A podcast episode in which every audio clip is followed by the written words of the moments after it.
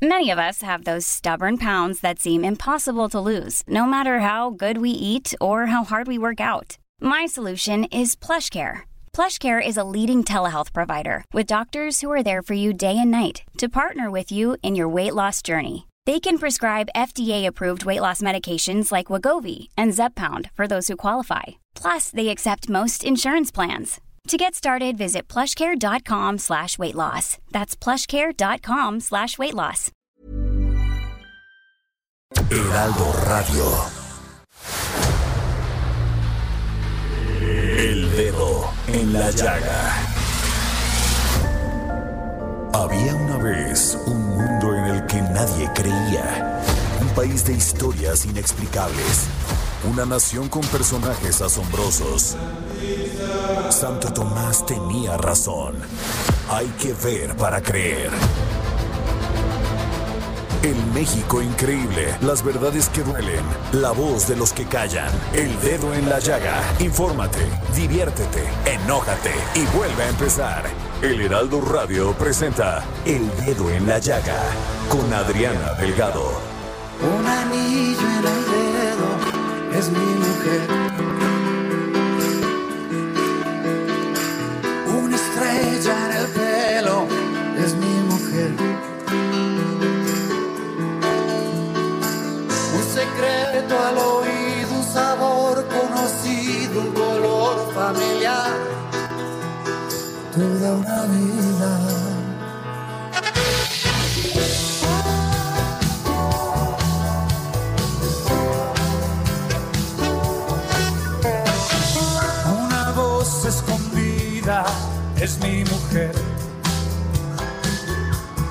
Y así iniciamos este maravilloso lunes 16 de noviembre del 2020. Yo sé que muchos andan regresando ya de este puente por el aniversario de la Revolución Mexicana, pero bueno, estamos escuchando a Emanuel y Alexander Hacha con esta canción maravillosa y este arreglo fenomenal que es Es mi mujer.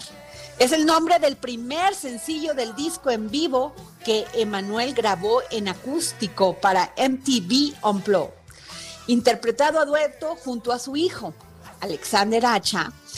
El tema proveniente de su disco Desnudo de 1986.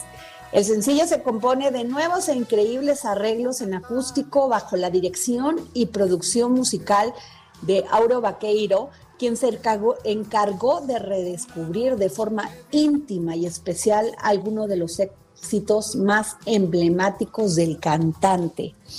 El día de hoy, este video de esta canción que ustedes están escuchando tiene más de 13 millones de reproducciones. Y así damos la bienvenida en este lunes, que nos vaya bien a todos en esta semana, que tengamos salud, que tengamos trabajo, que tengamos vida. Y Denise Cuadra, ¿por dónde nos escuchan? Hola Adri, ¿cómo estás? Muy buenas tardes, un gran inicio de semana para todos los que nos están escuchando aquí en El Dedo en la Llaga. Saludamos a los que nos a los que nos oyen en los diferentes estados de la República Mexicana como el Estado de México, Morelos, Tlaxcala, Querétaro, Guerrero, Puebla e Hidalgo. También un gran saludo a todos nuestros paisanos en los Estados Unidos. Muchas gracias por su preferencia. Nos escuchan a través de la 91.7 de FM en McAllen y 93.5 de FM en Brownsville. Además, también los invitamos para todos aquellos que quieran enviarte un mensaje vía Twitter. Pueden hacerlo a arroba Adri Delgado Ruiz. Y por supuesto ponemos a su disposición algunos números telefónicos para que nos envíen un mensaje vía WhatsApp, el 55 25 44 33 34 y el 55 25 02 21 04. Muy bien, Denise. Oye, Denise, Dime. y dinos dónde vamos a poner el dedo en la llaga el día de hoy. Hoy lo vamos a poner en la Ciudad de México y de alguna manera pues podría verse quizá como una buena noticia. Y es que eh, a partir del próximo miércoles el gobierno de la Ciudad de México instalará 26 macroquioscos, 12 de ellos estarán instalados en estaciones del metro, en algunos puntos también de mayor afluencia y también en 14 alcaldías de la Ciudad de México, esto con el objetivo de avanzar rápidamente en la identificación de todas aquellas personas que pudieran tener COVID-19 y también en lograr su aislamiento. Esta medida es parte del programa territorial para la detección y aislamiento de casos positivos de COVID. Lo que buscan es incrementar el número de pruebas diarias disponibles y pasar de 5.000 a 10.000. Además, pues hay que señalar que hasta el día de hoy la Ciudad de México reporta 179.791 casos confirmados de COVID y 16.383 defunciones.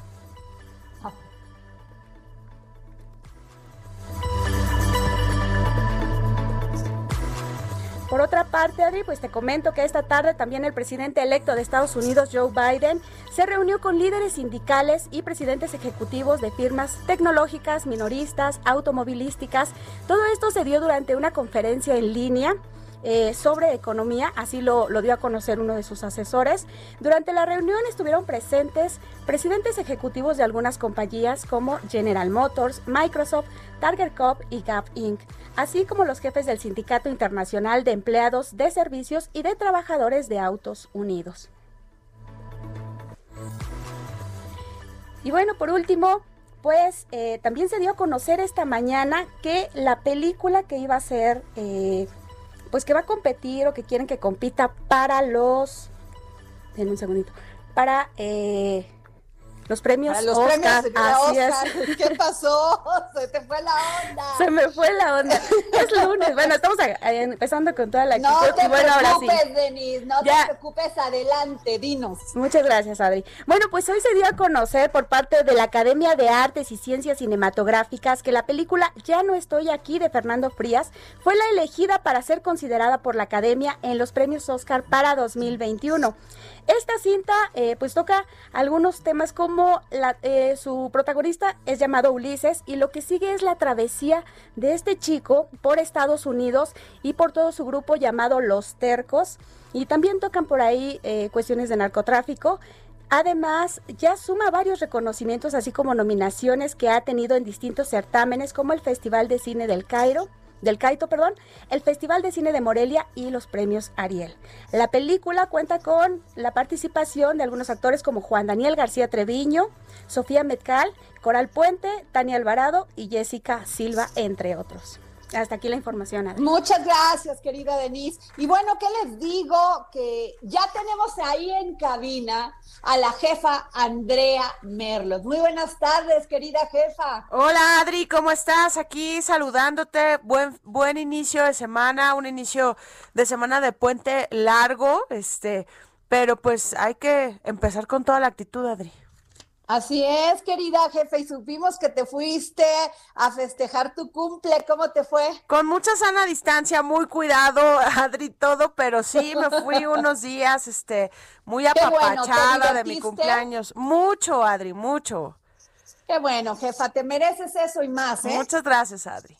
Oye, pues bueno, ¿qué les, jefa? Fíjate que hoy este, estaba viendo una información que salió eh, de unas declaraciones de la senadora Nancy Sánchez por este tema de la regulación del uso, uso- uso lúdico de la marihuana, que definitivamente obligará a un cambio radical en los cárteles de la droga y las organizaciones delictivas en el país, porque dice, dice la senadora Nancy Sánchez que hasta ahora la penalización del consumo de esta planta solo ha traído violencia desmedida sobre todo en zonas marginadas. Aunado a ello, la prohibición ha permitido a las bandas de- delictivas acumular riqueza y poder. Y es por eso que la tenemos en la línea a la senadora por Morena, secretaria de la Comisión de Estudios Legislativos de la Cámara, en la Cámara de Senadores. Muy buenas tardes, senadora. La Adri, Andrea Adri, ya, perdón, les mando un fuerte Sí. abrazo. Hola, senadora, sí.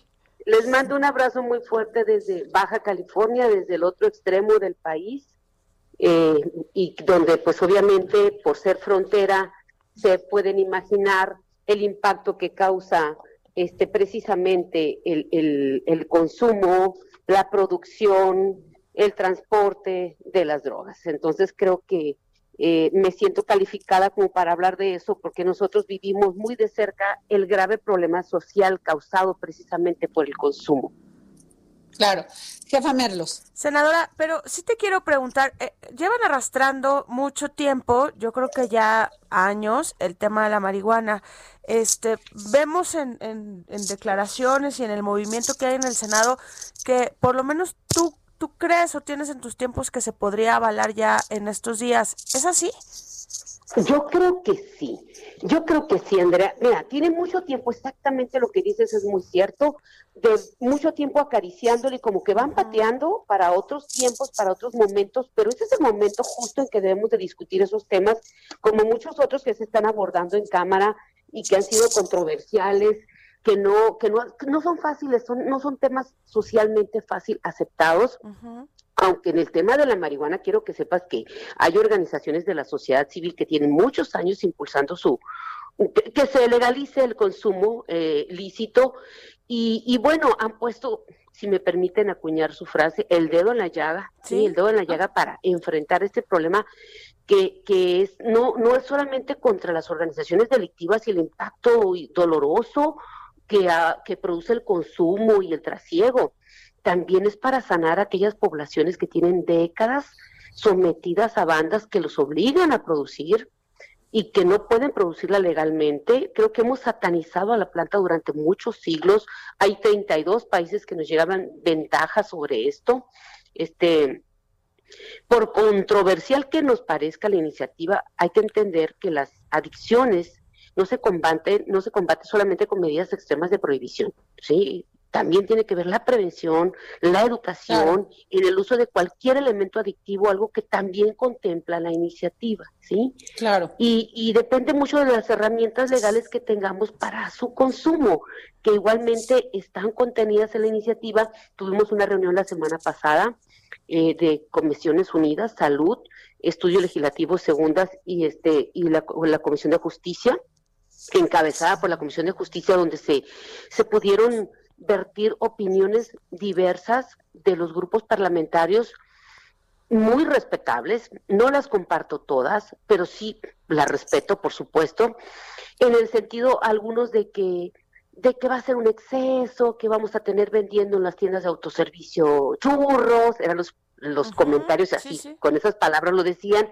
Creo que no es así, creo que es un exceso y más, más me incomoda escuchar comentarios de ese tipo de acción nacional cuando Acción Nacional gobernó mi estado durante 30 años y fueron totalmente laxos y nunca quisieron hacer una política pública para el para cuidar el consumo para cuidar el consumo, la prevención, cuando somos de los primeros lugares en el país en consumo. Entonces creo que es muy hipócrita esa postura. No debemos de tenerle miedo, creo que no solamente es eh, se va a abrir el consumo, se va a cuidar, se va a regular, se crea el Instituto Mexicano para la Regulación del Control de la Cannabis, que es como un órgano descentrado, desconcentrado de, de la Secretaría de Salud, responsable para aplicar la ley. Los ciudadanos van a poder sembrar, cultivar, cosechar.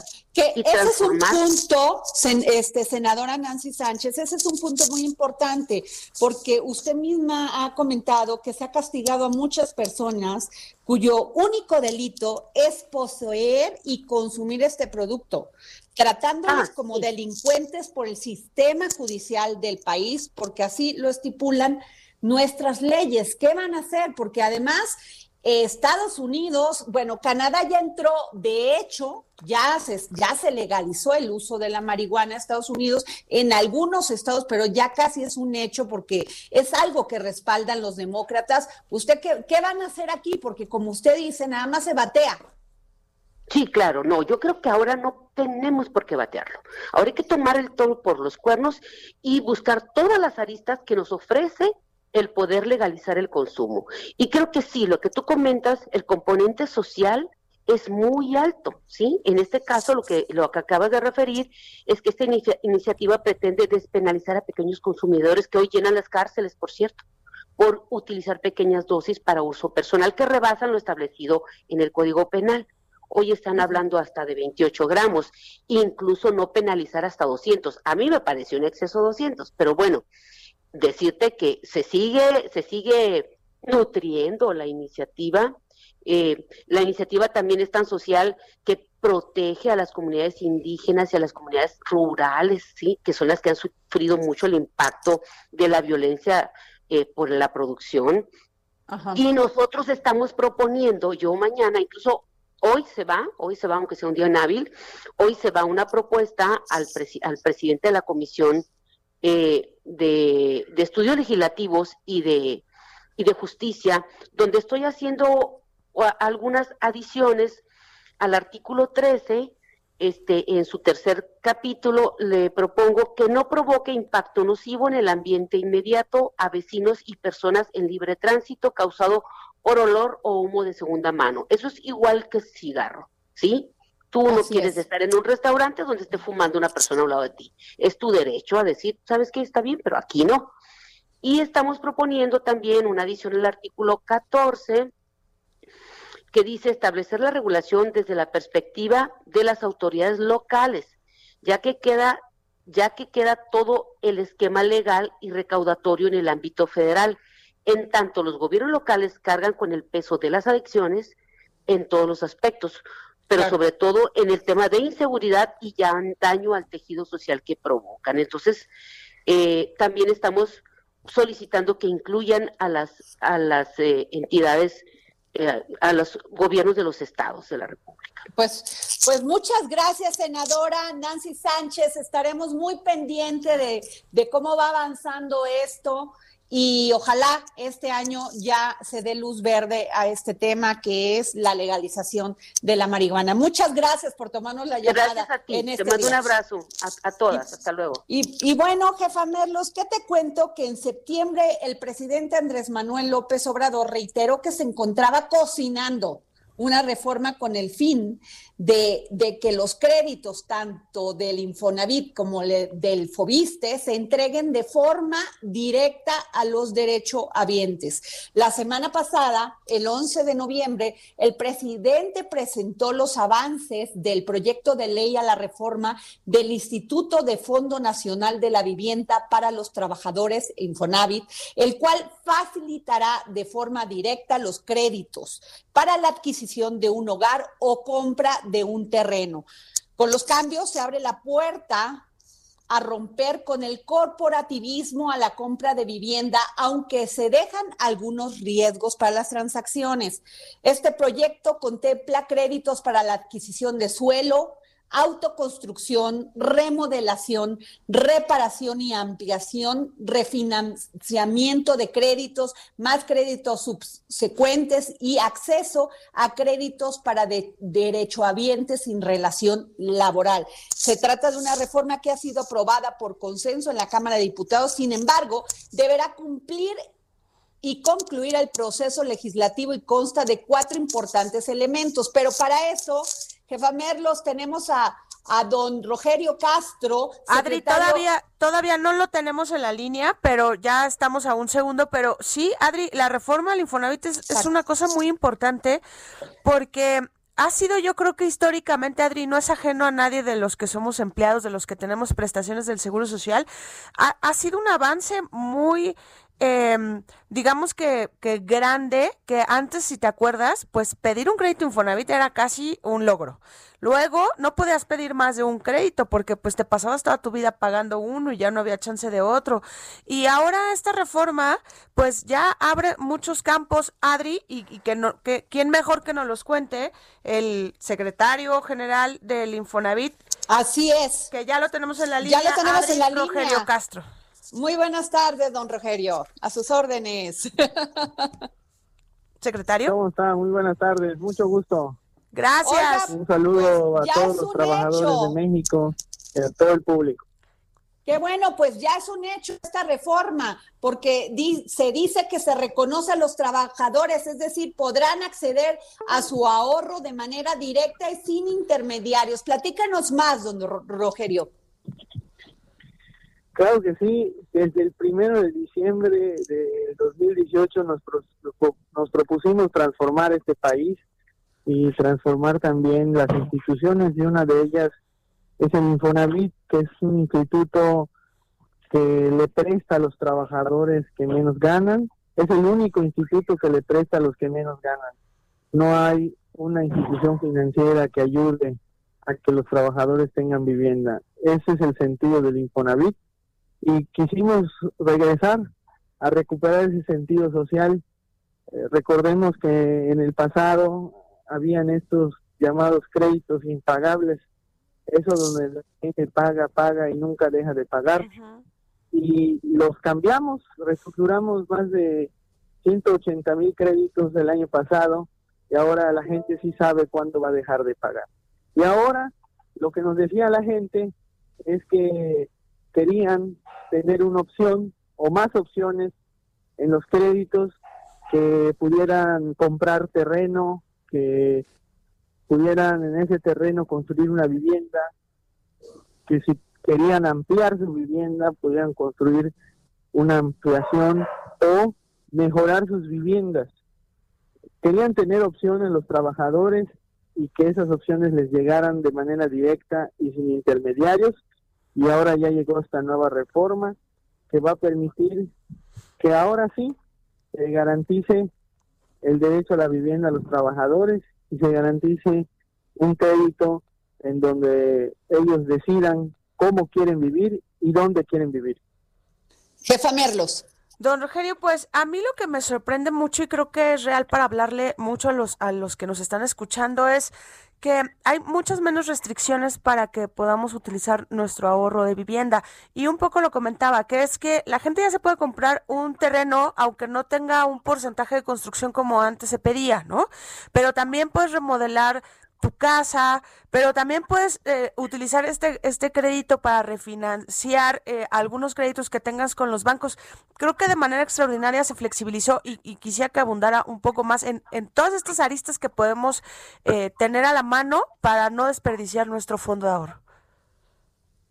Así es, ese es el sentido de la reforma. Por ejemplo, algo que tampoco se podía de era que los trabajadores pudieran prestar en varias ocasiones e incluso definir los plazos en que pudieran prestar.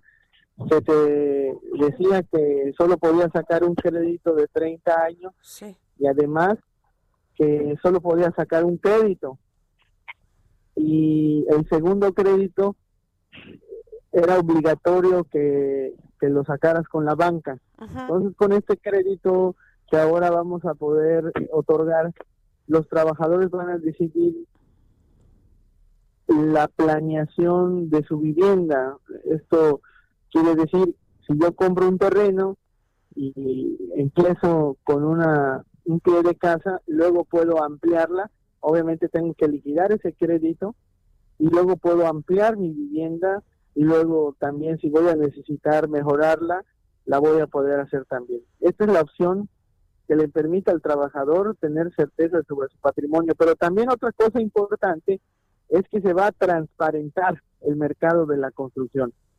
Esto va a ser muy relevante. Ahora sí los trabajadores van a tener derecho de conocer cuáles son los materiales con los cuales se construye su vivienda, cuánto cuestan los materiales con los cuales se construye su vivienda. Qué importante. En dónde quieren vivir. Si quieren vivir en un fraccionamiento, adelante lo van a poder hacer. Si quieren construir en los lugares de donde son, porque hay muchos trabajadores que se que se trasladan de lugares muy lejanos a sus a sus trabajos y quieren construir su vivienda de donde son, no quieren ir a vivir a los departamentos o a los fraccionamientos, entonces también lo van a poder hacer. Esta es la opción que le va a permitir al trabajador, repito, decidir cómo quiere vivir y dónde quiere vivir. Híjole, pues qué buena noticia, jefa Merlos, porque en estos, por ejemplo, tienen un gran tema en Tabasco, don Rogerio, porque ahorita mucha gente se quedó sin vivienda y van a tener que, pues, trabajarle duro por allá. En todo el país y, y sobre todo ahorita que dice Tabasco, la gran preocupación que tiene el presidente y, yo sobre todo que soy también del sureste, es ayudar al sureste.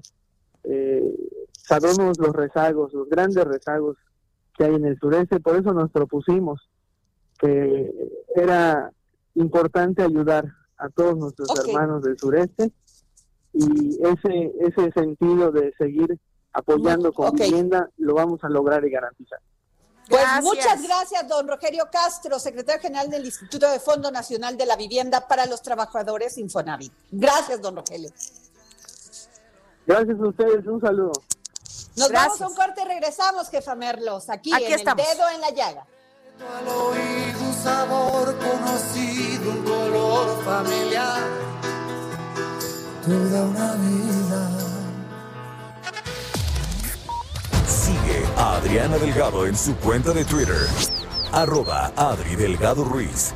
Además, te invitamos a enviar tus opiniones y comentarios en texto o por mensaje de audio a través de WhatsApp al 55 2544 3334. Y si quieres escuchar El Dedo en la Llaga de El Heraldo Radio, en cualquier momento y donde quiera que te encuentres, descarga el podcast disponible en Spotify y iTunes. Heraldo Radio.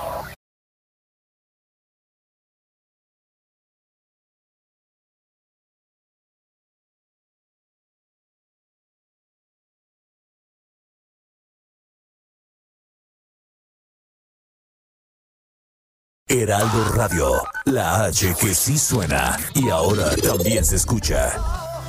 La quiero, mujer.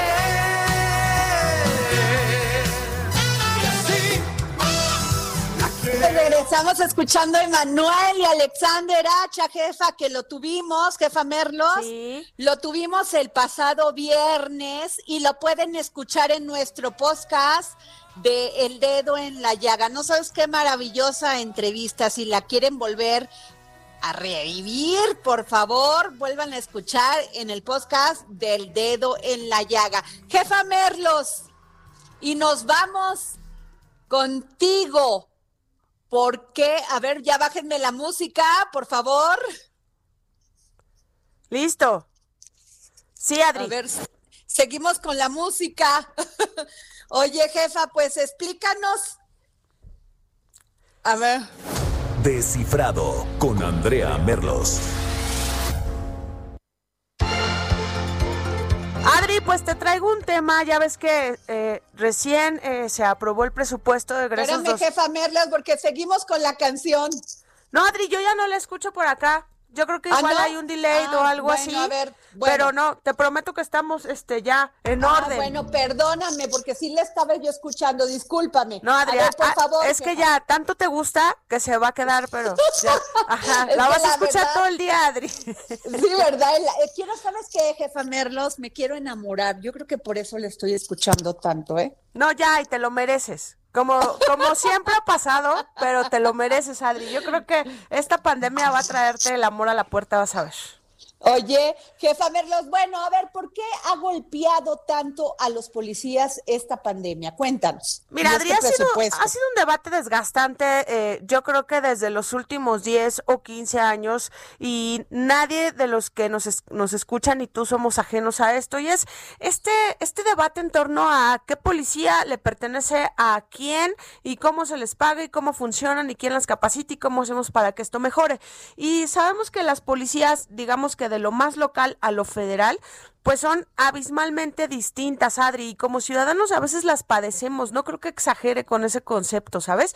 Y en, en las, por, por, lo menos en los, em, en las presidencias municipales y en las alcaldías, las policías son muy deficientes, Adri, no todos los alcaldes eh, priorizan su salario, su capacitación, este, todo este concepto para que la policía sea digna y para que también puedan ofrecer un buen servicio, pero también la estatal suele ser muy mala. Hay estados que tienen reprobado completamente la actuación de la policía local y la federal pues también ha ido y venido en este mando único en el en, en, que sí eh, algunos lo quieren, en otros no. Ahora que teníamos la policía federal, ahora es la Guardia Nacional. En fin, en este ir y venir, Adri, resulta que en el presupuesto de egresos 2021 pues se decidió la mayoría de diputados que sabemos que son de Morena Fortalecer las instancias de seguridad federales y dejó en cero pesos, cero pesos, el fondo especial que había para ayudar a la profesionalización de eh, las policías locales y, municipales. ¿Con qué argumento? Pues que la Guardia Nacional se va a hacer cargo, Adri. La Secretaría de Seguridad Pública, a la que pertenece la Guardia, aunque el mando sea militar, eh, tiene proyectado 63 mil millones de pesos, lo que significa un incremento de 3 mil millones de pesos en comparación con lo recibido este año. Estos recursos adicionales, Adri y auditorio, equivalen al presupuesto que requeriría todas las labores de inteligencia para la seguridad nacional a lo largo de todo 2021. Es decir, pongo el ejemplo porque es muchísimo el dinero y es la primera vez que se queda en ceros este fondo. Y volvemos a lo de antes, Adri, lo que hemos platicado de los fondos y los fideicomisos que no le gustan nada al presidente eh, Andrés Manuel López Obrador, pero lo que ataca, digamos que acaba siendo el destino final y no el origen de estas irregularidades, ¿no?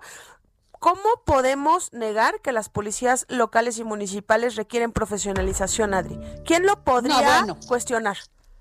Pues totalmente, además así debe de ser, o sea, deben de contar con su policía municipal. Claro, y si en el, en el camino de estos recursos hay quien no lo ejerce bien, hay presidentes municipales que se lo gastan en otras cosas, hay presidentes municipales que contratan este, empresas fantasma o patito para esto, bueno, vayámonos sobre esos eh, malos presidentes municipales y malos gobernadores y demostrémosle que están utilizando mal el dinero. Pero lo que hicieron en este año, Adri, bueno, para el próximo año es llevar a ceros este fondo y entonces las presidencias municipales que de por sí la pasan mal porque también todo el tema del dinero siempre ha sido un problema. Lo vivimos hasta en la Ciudad de México, Adri, ya ves, cuando nos convertimos ya en alcaldías en lugar de, de eh, delegaciones, pero la policía en la Ciudad de México sigue siendo eh, del gobierno central, no le pertenece a las alcaldías, entonces es más complicado, es un Matías ahí muy complicado que no hemos podido resolver, pero lo que sí pasa, Adri Auditorio, es que ustedes y nosotros nosotros sufrimos cada día las consecuencias de la inseguridad y sabemos lo que significa ir a algún estado y que de repente nos, nos detengan por algún incidente vial, por ejemplo, y no entender por qué las reglas son tan diferentes en cada zona, o que haya tantos eh, casos de abuso de la fuerza en, en muchos, como lo de Cancún, Adri, con lo de las Así mujeres, es, ahí está el ejemplo, claro, por no tener capacitación. Imagínate. Precisamente. Imagínate lo que, lo que ese policía tiene en su mente para decir disparo al aire. Entonces, la verdad es que, que son temas que de repente lo hemos platicado aquí. No se están hablando en la tribuna legislativa, Adri. Se dice, ellos son malos, ese fondo es sucio, es corrupto, y entonces se corta el destino final, que es que podamos tener mejores policías. Y es un año electoral, Adri, la verdad, siendo honestos. Los alcaldes actuales muchos se van a reelegir y otros van a dejar el, el gobierno. Estamos en el vacío total, Adri, de de verdad provocar un cambio. Ahora, jefa Merlos, una cosa bien importante, porque me llama la atención de lo que nos estás informando, es el tema de la seguridad nacional, del tema de la inteligencia, porque si la inteligencia sirve precisamente para eso que estás diciendo tan acertadamente, prevenir el delito, y se van a quedar sin recursos para precisamente prevenirlo. Me parece un grave error, ¿eh? Sí, porque todo lo están apostando a la Guardia Nacional y lo entendemos, es muy aplaudible, es el proyecto real de la 4T y del presidente López Obrador, pero no nos engañemos, Adri, ¿cuántas veces lo hemos visto en cada sexenio y en cada administración, cómo ponen sus propias reglas de policías, de seguridad, y se tardan los seis años, no lo consolidan, Adri, y otra vez nos volvemos a quedar en el vacío, y llega un nuevo presidente de otro partido político y se inventa otra cosa.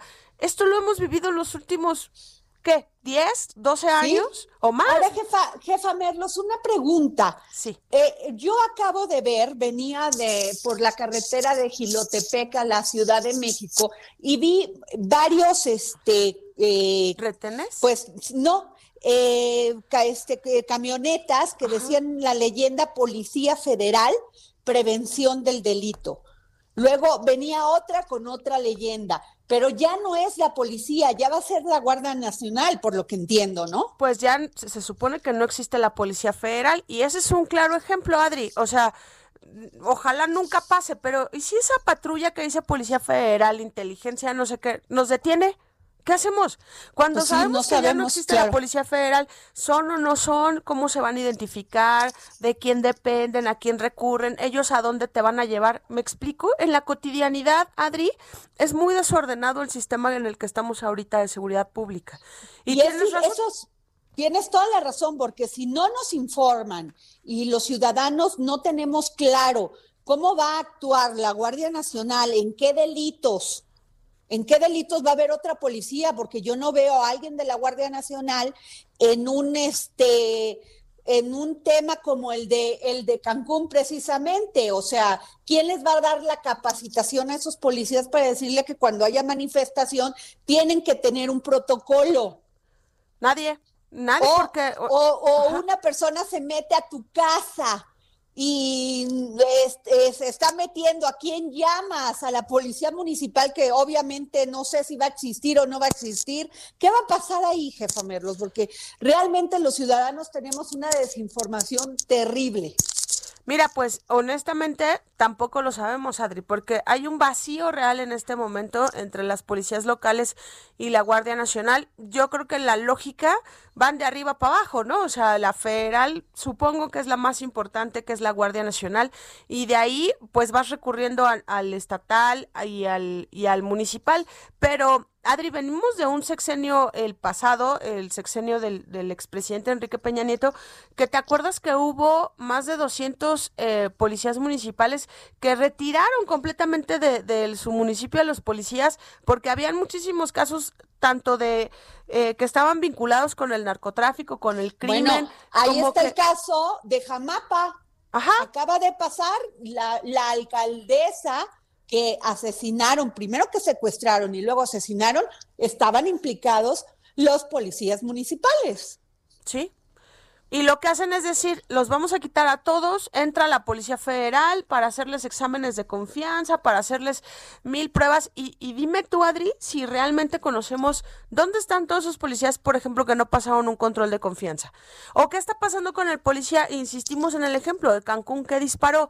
Digamos que la opacidad en torno a todos estos procesos es demasiada y, al final sí nos afecta en nuestro día a día, porque es bien fácil señalar y decir que todo ese dinero para las policías locales y para la capacitación es una caja chica. Ajá, ¿quién la usó de caja chica, Adri? ¿A pues quién vamos a investigar para meter literalmente a la cárcel porque robó el dinero de las policías locales? La, la acusación es tan general que ahorita creo, lo, y lo digo con mucha responsabilidad, pues esas policías locales se quedan en el peor de los mundos porque son lo más olvidado que hay, ganan muy poquito, también este, no están integrados a la Policía Federal, a la, Guardia Nacional ahora, y tienen muy pocas herramientas, Adri, como para jugarse pues la vida, cuando no tienen uniformes, no tienen armas, no tienen chalecos, no tienen capacitación, o sea... Tienes toda la razón.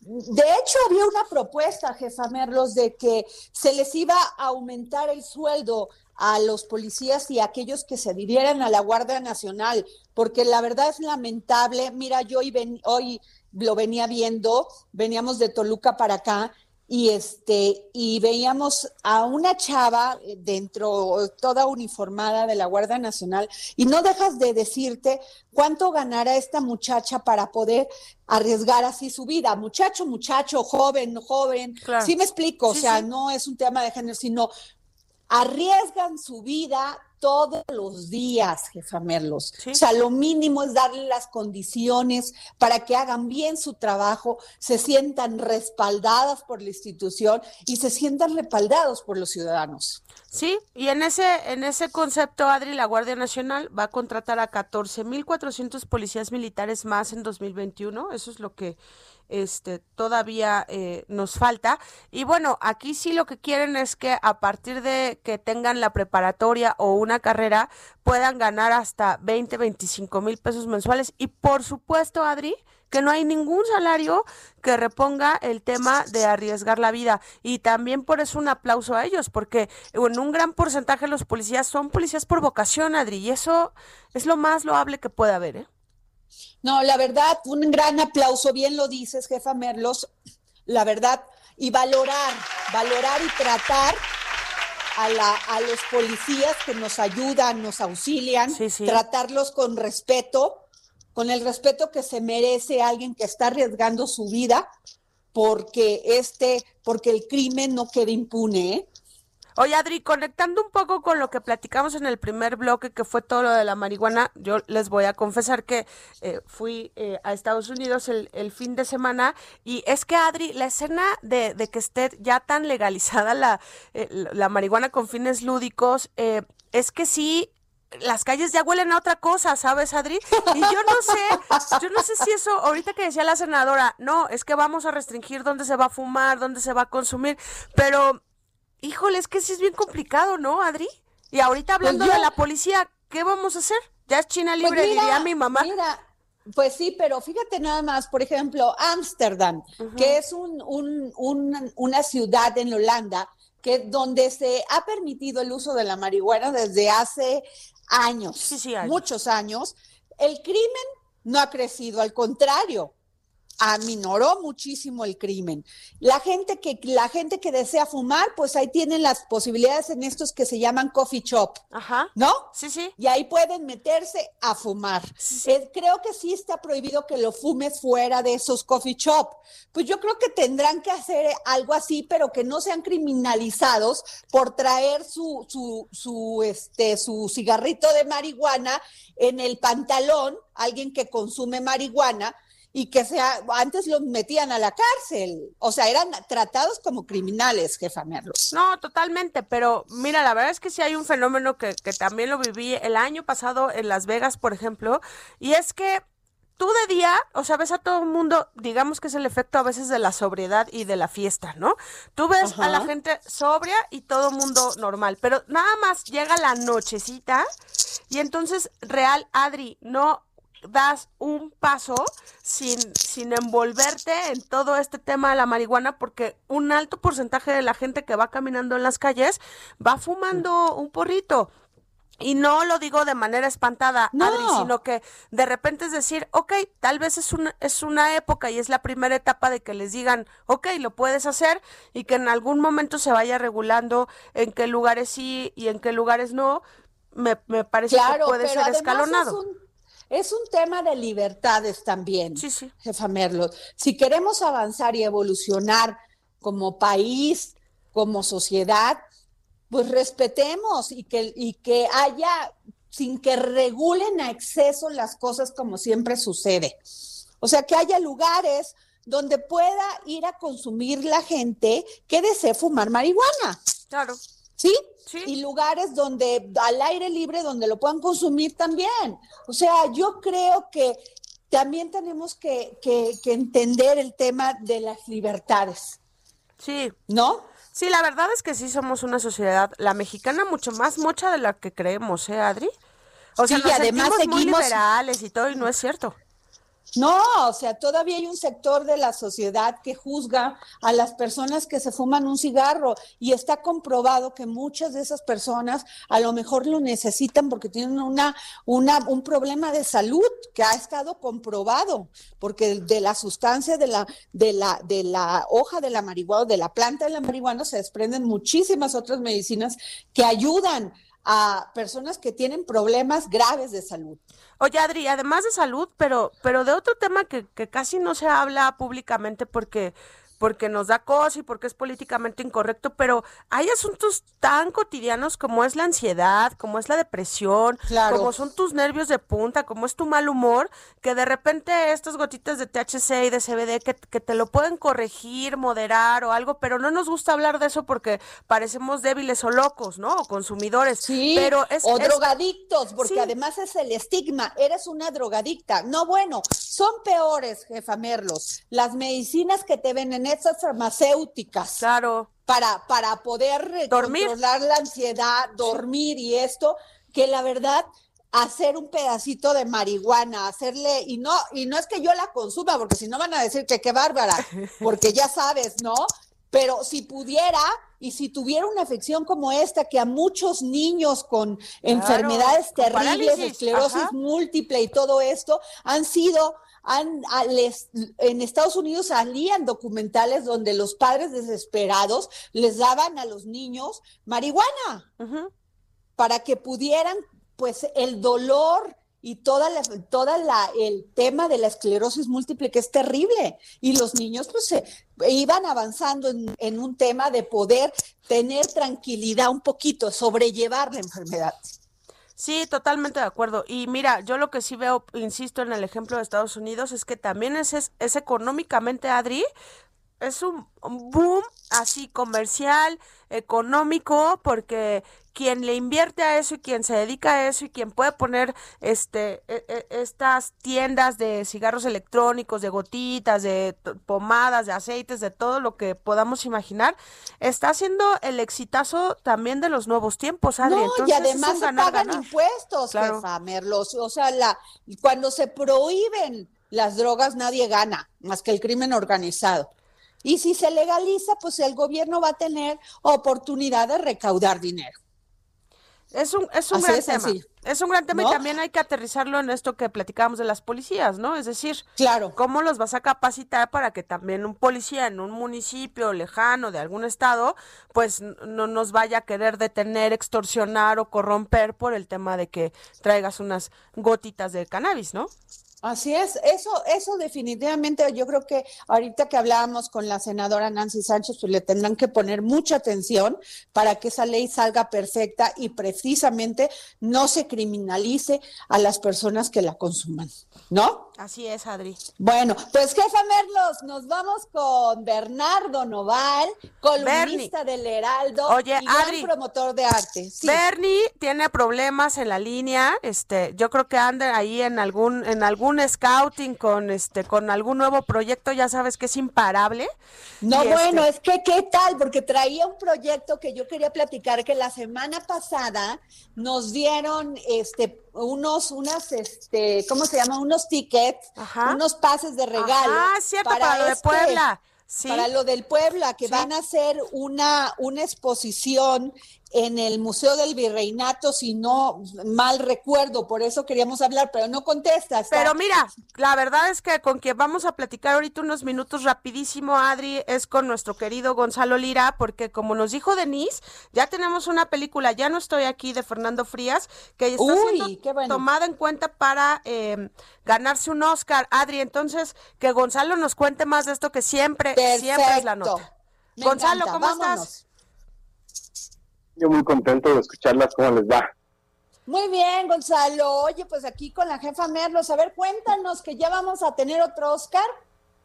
Pues bien le decía la jefa, no, nos adelantemos, pero el, el, tema aquí es, la Academia de Cine Mexicana eh, ha elegido que es, ya no estoy aquí, una película de la que hemos hablado bastante, esta película de los cholombianos, como les decían, eh, pues es la que va a competir por ganarse un lugar para ser nominada al premio de la Academia. Es decir, México ya la eligió, falta que dentro de la región de Latinoamérica, pues sea la elegida para ir a concursar y tener la nominación. ¿Tendrá posibilidades o no? No lo sé. Fíjate que ahí yo, eh, otra de las grandes contendientes era Nuevo Orden. Yo siento que Nuevo Orden quizá por los nombres que estaban detrás de ella tenía más probabilidades, pero bueno, eso nunca lo sabemos. Y fíjate que la película tuvo muy buena recepción y se identificó mucho la gente con ella y platiqué con Fernando Frías, el director, ahora posible nominado al Oscar, sobre por qué él cree que la gente pues cachó tanto estos personajes que pudieran parecer tan diferentes, pero a la vez no lo son. ¿Los escuchamos?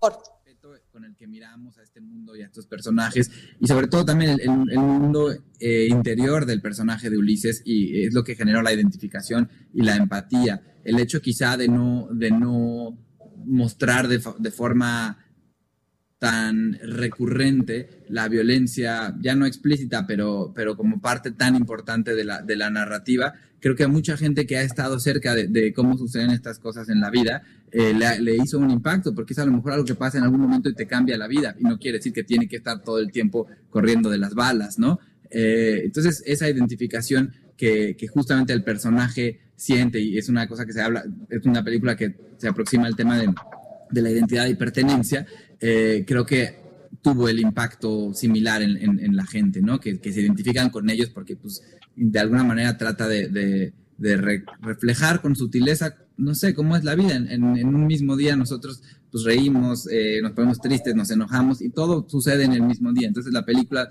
tiene como ese espectro, ¿no?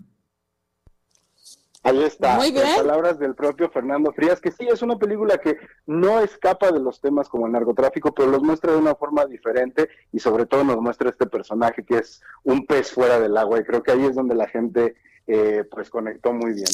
A ver Oye, qué pasa. jefa Merlos, uno de los temas, Gonzalo, sí te quiero este, preguntar, ese, este fondo que muchos productores se quejaron de que ya no tenían este, este fondo para, para apoyar al cine. ¿Qué ha pasado hasta ahora? Pues hasta ahora está desaparecido el fideicomiso, que era el Fidecine. la comunidad cinematográfica está a la espera de que se diga de qué manera se va a dar eh, algún apoyo, porque en teoría el gobierno federal ha dicho que sí van a dar apoyos.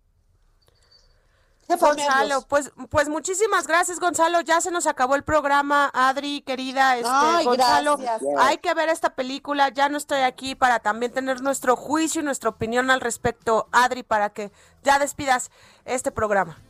Muchas gracias, jefa Merlos. Gracias, Gonzalo. Y nos vemos mañana aquí para seguir poniendo el dedo en la llaga. Nos vemos mañana. Y así la quiero,